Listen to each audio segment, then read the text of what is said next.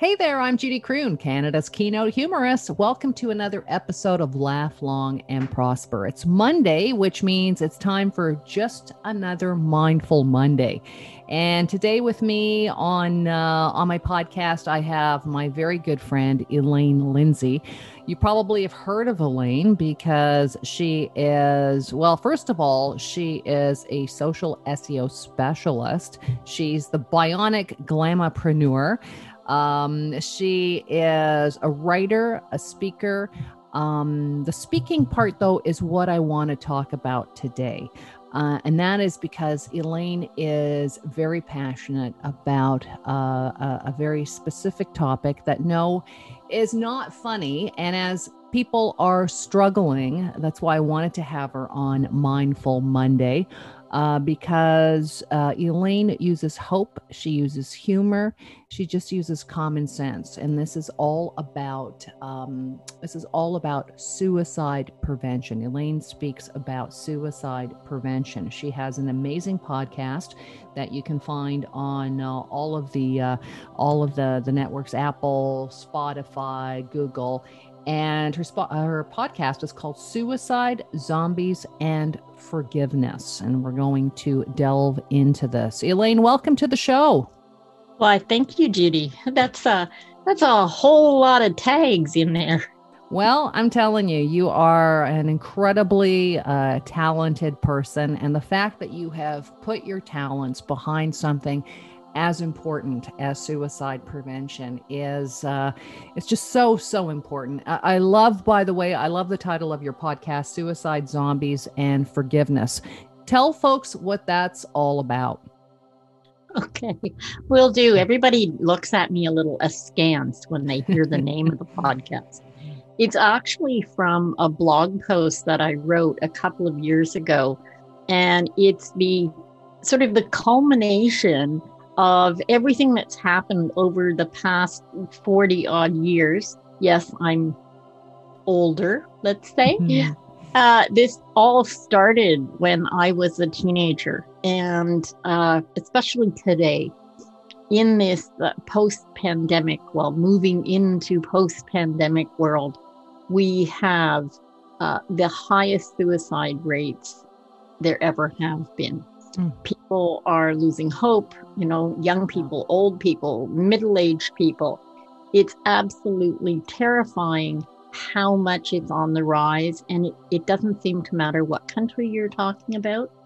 So if I can make a difference, make one person take one more day, and my hashtag keep breathing and the hashtag choose life, one more day, trust me, sleep on that horrible decision and give yourself the opportunity to start fresh tomorrow.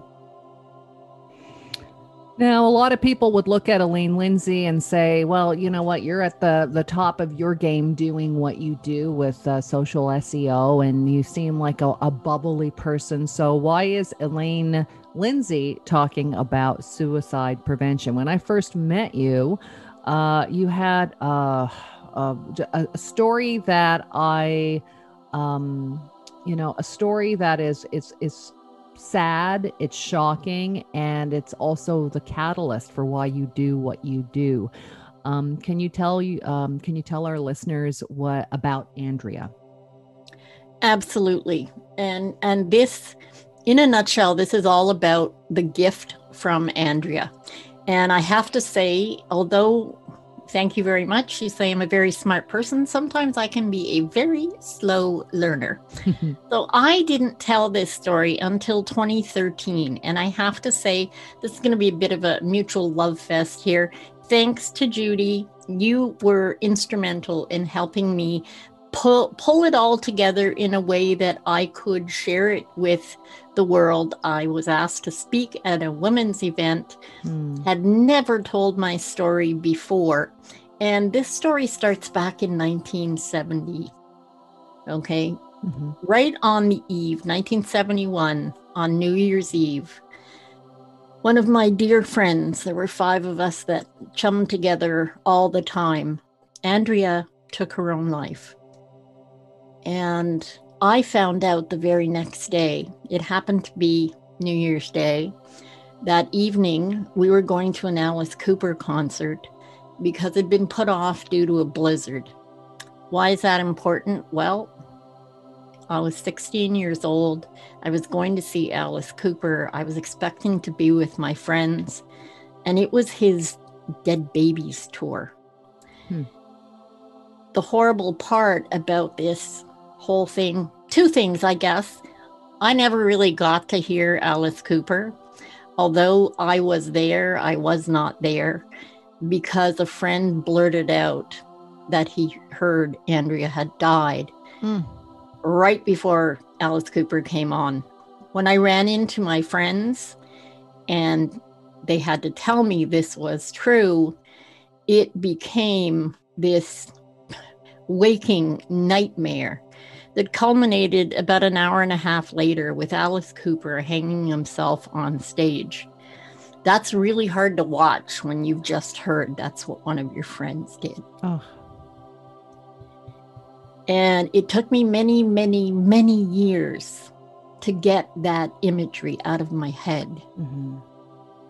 Now, I didn't understand then what her death would do to my life. And quite frankly, back then, I didn't think I'd make it to 25. I don't think I had ever understood, probably not even until a few years ago, that in fact, you know, all was not right in my head, even as a teenager. You know, hormones and everything else that make us who we are, make us all a little nuts when we're teens. Of course. Add into that the death of one of your closest friends. And, you know, there were definitely drugs involved. There was drinking involved. It was that time, early 70s. I had just come back from Vancouver. I had hitchhiked to Vancouver from Ottawa in the middle of November. That should give you an idea of what kind of mindset I had at the time. A little bit odd. Anyway, it was very difficult for myself and a couple of our friends because we were Catholic, and my girlfriend Andrea was Jewish, which meant she had to be buried within 24 hours. It's really hard for us humans to not get closure. And there couldn't be any closure because there's no wake, there's no open casket, there's nothing that we were used to in our religion. So that was the first sort of big red flag in what was going on. I didn't do so well. I was going to a new school after the new year. The people at the new school didn't know my friends because my friends were in a very different area of Ottawa. All of this just became this maelstrom of discord and angst. And it found me for the next few years, spending a lot of time at Andrea's grave. Andrea's grave comes into a lot of things in my eventual story. That was 1972. I was sent or taken back to Scotland for a while with my parents, who were at their wits' end with what to do with me because I really completely changed everything about me. This really played havoc with my head. In 1976, I, by then, had done a number of odd things. I got married too early. I had a little girl. I had a second child who died the day she was born, just the year before. And in 1976, on the 19th of March, I went out to help someone by picking them up because they were picked up for drinking and driving. It was 2:00 in the morning. I was 6.5 months pregnant. I had thrown on some clogs and a great big fur coat. That sort of comes into play. When I got into my beautiful Mustang, I had a problem with the dimmer switch. When I got to the police station, A friend of our family was there. He was a policeman, and he came out and explained what was going on. Dimmer switches on the car used to be on the floor, and it had shorted out. So he suggested I drive straight home, but I couldn't turn my lights on because the car kept dying. Driving up the highway to drop off this friend, came up the hill by Highway 31 here in Ottawa, and a policeman stopped me. I explained why I had no lights. He had me turn the lights on. Of course, my car died. It was in the right-hand lane of the highway. It was on the curve in the highway. And oddly, I looked to my right and realized it was right in front of Andrea's grave. I spent so much time there. Wow. It was like kind of being home. Mm. The policeman didn't know how to use booster cables, and he didn't have any in his car. So he ended up going back to a gas station. I asked him to set up flares. He didn't. So I stayed with my car. When he came back, he got between the cars with me. He was on the side closest to the snowbanks, which were massive. It was really, really cold. It was about minus 25 Fahrenheit that night.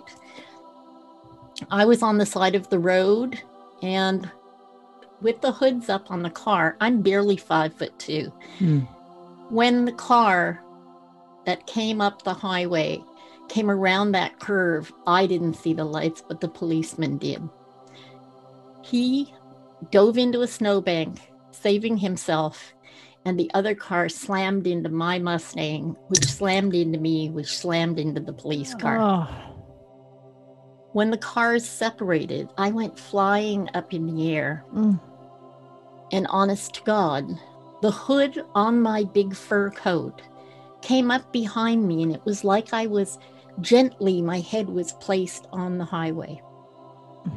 My shoes, not so gently, ended up partway down the road. And it was the young man who had hit my car that ran up the road to, there used to be a restaurant called Jerry's. And that was the only thing close, because in 1976, there were no cell phones or anything else. Right. I was lying on the highway with my left leg up around my ear. Both legs were broken in multiple places. My shoulder was dislocated. My arm was stuck up in the air. My head was fractured, but not badly, because that hood had protected me. But I swear it was Andrea that protected me. It was Andrea that put me down gently so that I could keep living. And believe me, continuing to live was not at the top of my bucket list for the next 5 years. I lost a big chunk of my left leg. Mm. I had multiple internal injuries. I had to have surgery after surgery. And for the next 5 years, I was in and out of hospital, constantly having casts from my hip to my toes on one or the other leg. I used to like to play with people because I'd say, oh, I thought it was your other leg. Nah, nah, nah. I was forever being seen with casts. Mm-hmm. And it just became sort of de rigueur. People just, mm-hmm. Oh yeah, Elaine's back in the hospital. Like it was no big deal. Right. But a lot of what had happened caused me to become very angry through the pain. Of course. And I was sort of left in a weird state. I was not a very confident person as a teen, and I was super insecure. I thought, all I had going for me was my big blue eyes, and I had really long legs. Well, now I've lost those legs.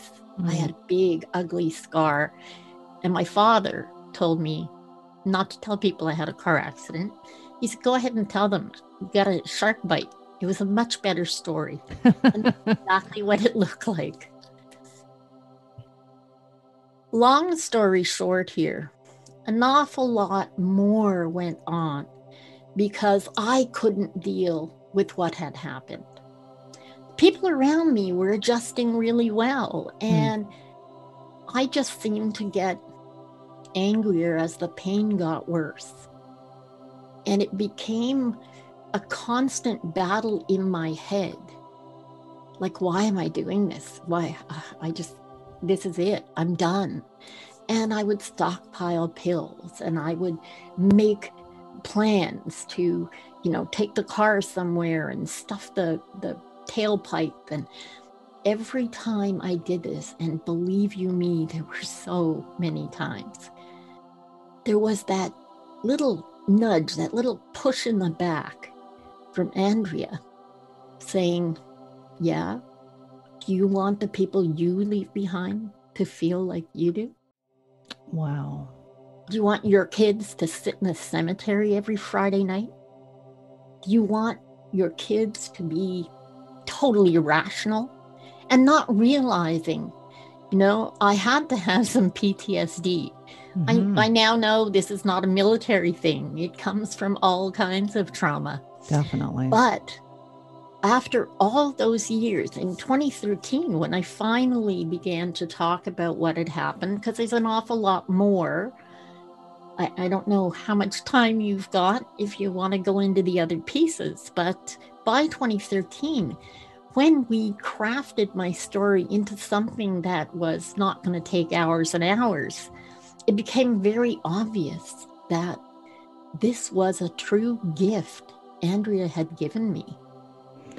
Because by 2013, I was now in my 50s. I had lived another 30 years that I had never planned on, that I had never expected. And that, getting to see not just my children, but my grandchildren, has been such an incredible gift that I understood after 2013. It wasn't just important, but it was my duty to share her gift with others, because you can't know just how horrid it is to be one of those left behind, with all the questions that go through your head. You know, what could I have done? Could I have been there? You know, what did I miss? How did I not see this? Those things plague you day after day after day. You know, and silly things like my daughter, I wouldn't let anybody cut her hair because Andrea had really long hair, and that was my little tribute to Andrea. Oh, okay. Almost killed my mother-in-law. Because she had my daughter for the weekend when she was about 4, and we came back, and here were these, oh my God, god-awful bangs, because she had tried to cut her hair, and poor Mandy did not want her hair cut because she knew that Mommy was not going to be happy. And there were a lot of times Mommy was not happy. You, as a result of the story, you created a website, giftfromandrea.com, for folks who are going through difficult times right now, especially young people. COVID has really played a number on a lot of people's psyche, but with or without COVID, I mean, for people who go to your website, giftfromandrea.com, What kind of advice could you give someone who just says right now, you know, I don't think, because I know your story, I know your full story, and we could talk for hours, but at the root of it is a survivor, and it's the fact that you speak about suicide prevention, you speak on it from the point of view of knowing what it's like to be left behind when your best friend. When your best friend commits suicide, but then for yourself as well, going through this doubt, living the things that you lived through, not just because of Andrea, but stuff that you, as I know, so many things that you went through afterwards that you really were tested. And if you didn't have Andrea in the back of your mind, you may not be here to tell the story. So what is your What is your takeaway? By the way, I'm chatting with Elaine Lindsay. She is a social SEO specialist. She's a speaker. Her passion is talking about suicide prevention. And she has a wonderful podcast called Suicide, Zombies, and Forgiveness. So, Elaine, I got to ask you, if someone were to go to your podcast or they were to go to giftfromandrea.com, what is, you know, the one or two takeaways that are some hands-on tools that they can use to sort of just get them out of that get them out of the grip?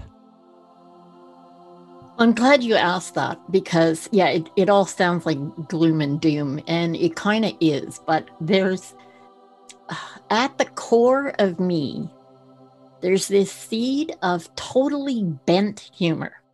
There is. And you have to try and find that in yourself. I know everybody has a little bit of it, because the fact is, if you put me in a room full of horseshit, I'm going to find a shovel and start digging, because there's got to be a pony somewhere. Okay, I've become this extreme optimist because I had to give myself every day. When I woke up, I knew that this was a new day. You write the slate clean, you start fresh.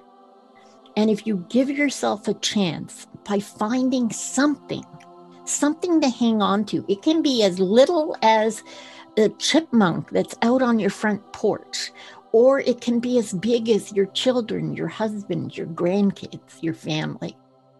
But latch on to something that will get you through that day. That's all I ask, get through that day. Because when you go to sleep and you wake up that next day, there are those first few seconds when you wake up. You know, I always say, keep breathing. Well, when you first wake up, it's all fresh. It's a clean slate. You can start all over again.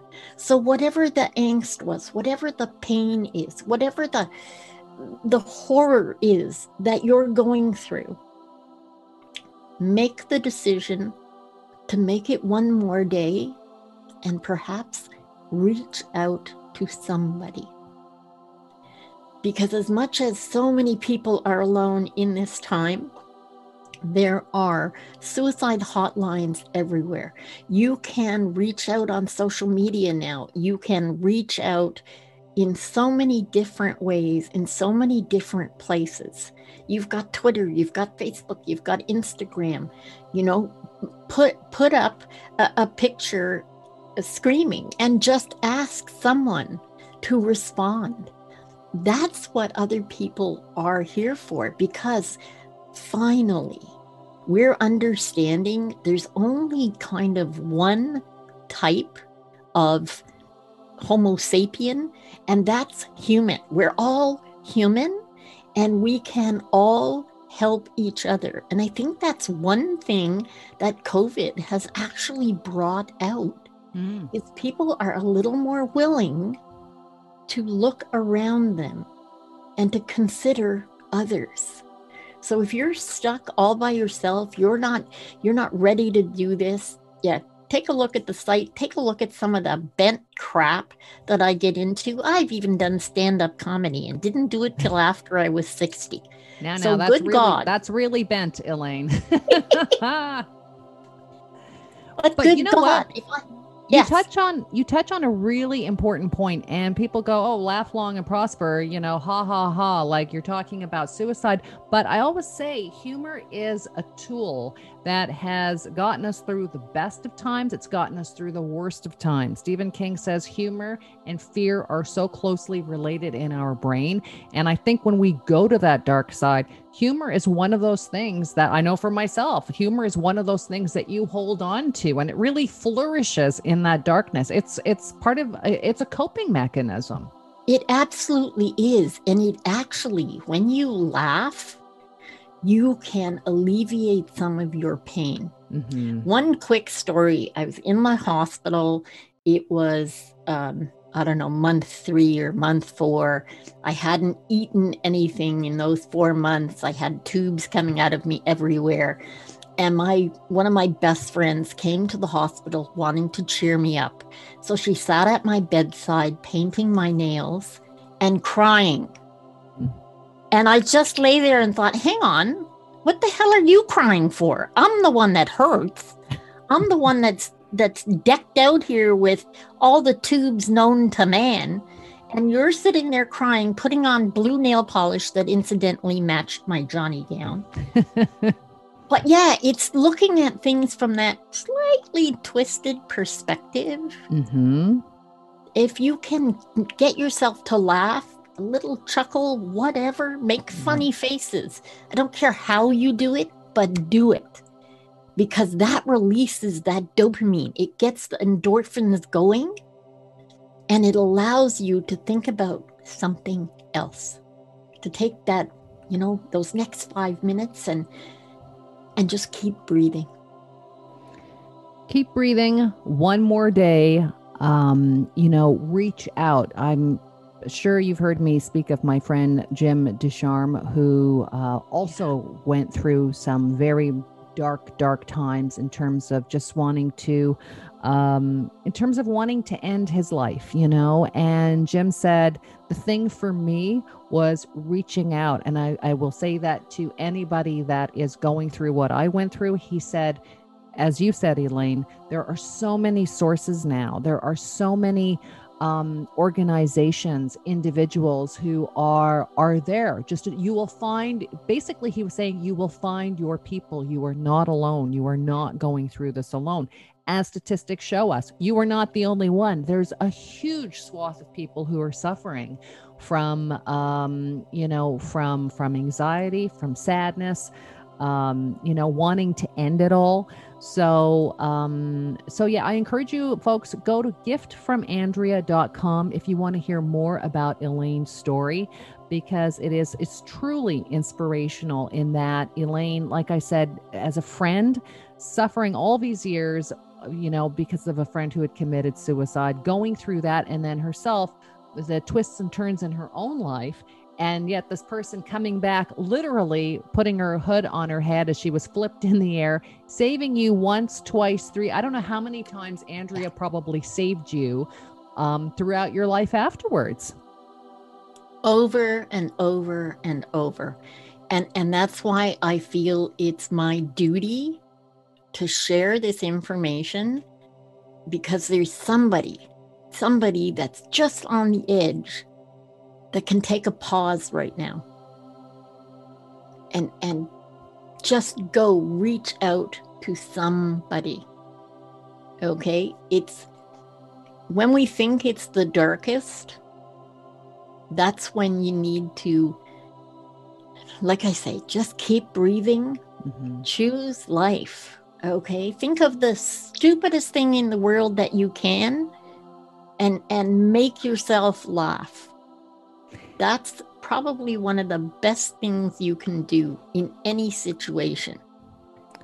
Think of it. People laugh at bedsides in hospitals. They laugh at funerals. People fall down and people laugh. Okay? Laughter is a weird conglomeration of all kinds of emotion, but it's a release at the bottom of everything. It's a release that helps us get through. The website is giftfromandrea.com. The speaker is Elaine Lindsay. Her podcast, Suicide, Zombies, and Forgiveness. You are not alone. As Elaine said, breathe and choose one more day. On behalf of just another Mindful Monday, I think it's so important to be doing these episodes. We talk about the power of humor, and yes, sometimes it doesn't feel very funny, but I always go back to something Dalai Lama said. Elaine, the Dalai Lama has a funny giggle, and he says he almost does it deliberately sometimes, because he says there's so much pain in this world that when he laughs, he feels like he is releasing some of that pain. And sometimes he does that laugh deliberately for himself and for the people around him. So, humor is truly, truly a phenomenal tool. Elaine Lindsay is a phenomenal person. Again, you can go to giftfromandrea.com and the podcast, Suicide, Zombies, and Forgiveness. On behalf of Laugh Long and Prosper, Elaine, thank you so much for joining me today. Thank you so much for having me, Judy.